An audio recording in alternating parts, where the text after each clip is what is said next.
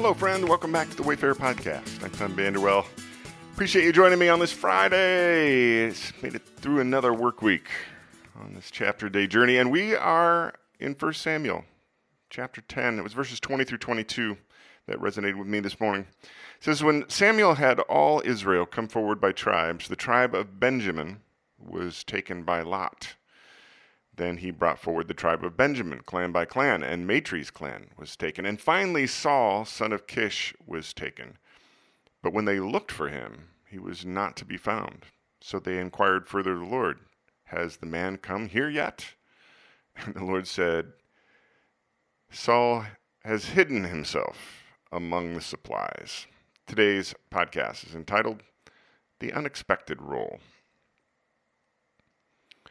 Over the past few months, Wendy and I have casually watched a six part documentary on Netflix about the history of the classic British comedy troupe Monty Python. I, I found the documentary both interesting and funny.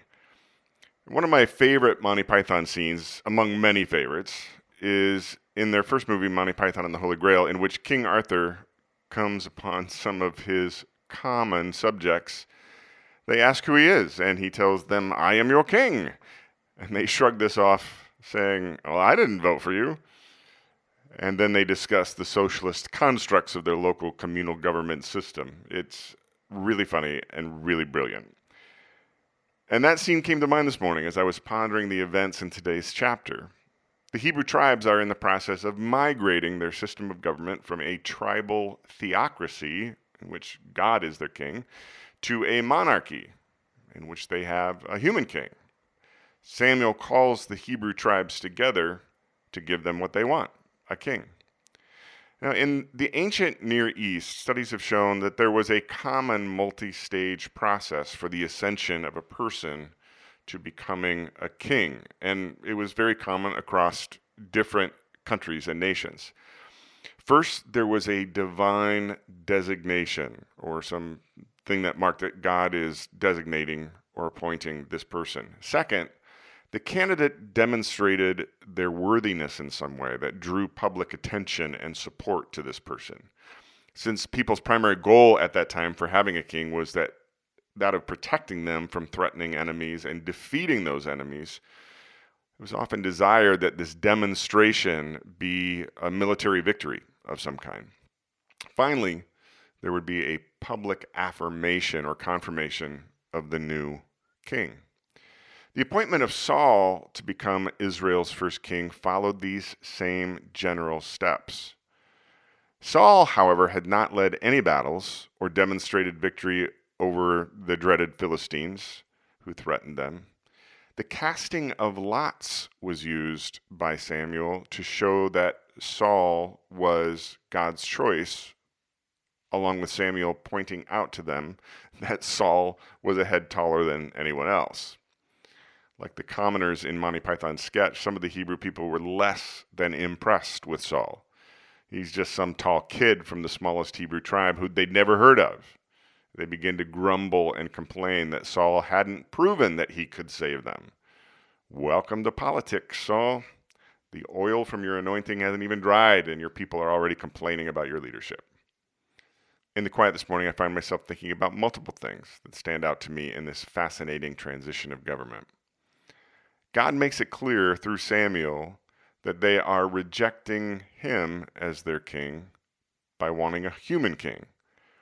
One of the metaphors often used among followers of Jesus is that Jesus sits on the throne of our hearts. But saying that and living that are two different things.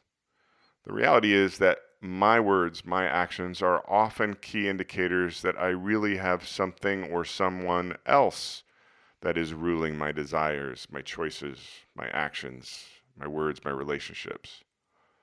Then there is Saul, on whom God's Spirit descends in today's chapter to change him, it says, into a different person.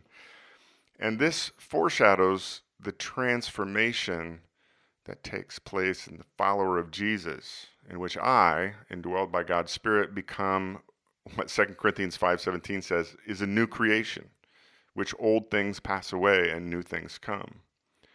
For Saul, the events and transformation appear not to have a desired effect of giving him strength or confidence. When the lots were cast in his favor, he was hiding among the supplies. It's no wonder he didn't make a good first impression on some of his new subjects. Along my life journey, I have experienced the call to positions and purposes for which I had little self confidence. I have found myself in Saul's sandals a time or two. Really, God? Me? a prophet once gave me a metaphor, saying that God had picked out something for me to wear that I never would have chosen myself. I've learned along life's journey that sometimes God does this. And the reasons aren't always clear in the moment. The metaphor that comes to my mind is from theater. Sometimes I get cast in a role when I had my eyes and heart set on another character that I wanted to play. But looking back, not once did I get to the close of a show and regret playing the part in which I was cast. There has always been things for me to discover and learn in that unwanted, unexpected role for which I ended up being very grateful. I'm grateful, my friend, that you joined me again today. Have a great weekend, and uh, we'll be back next week.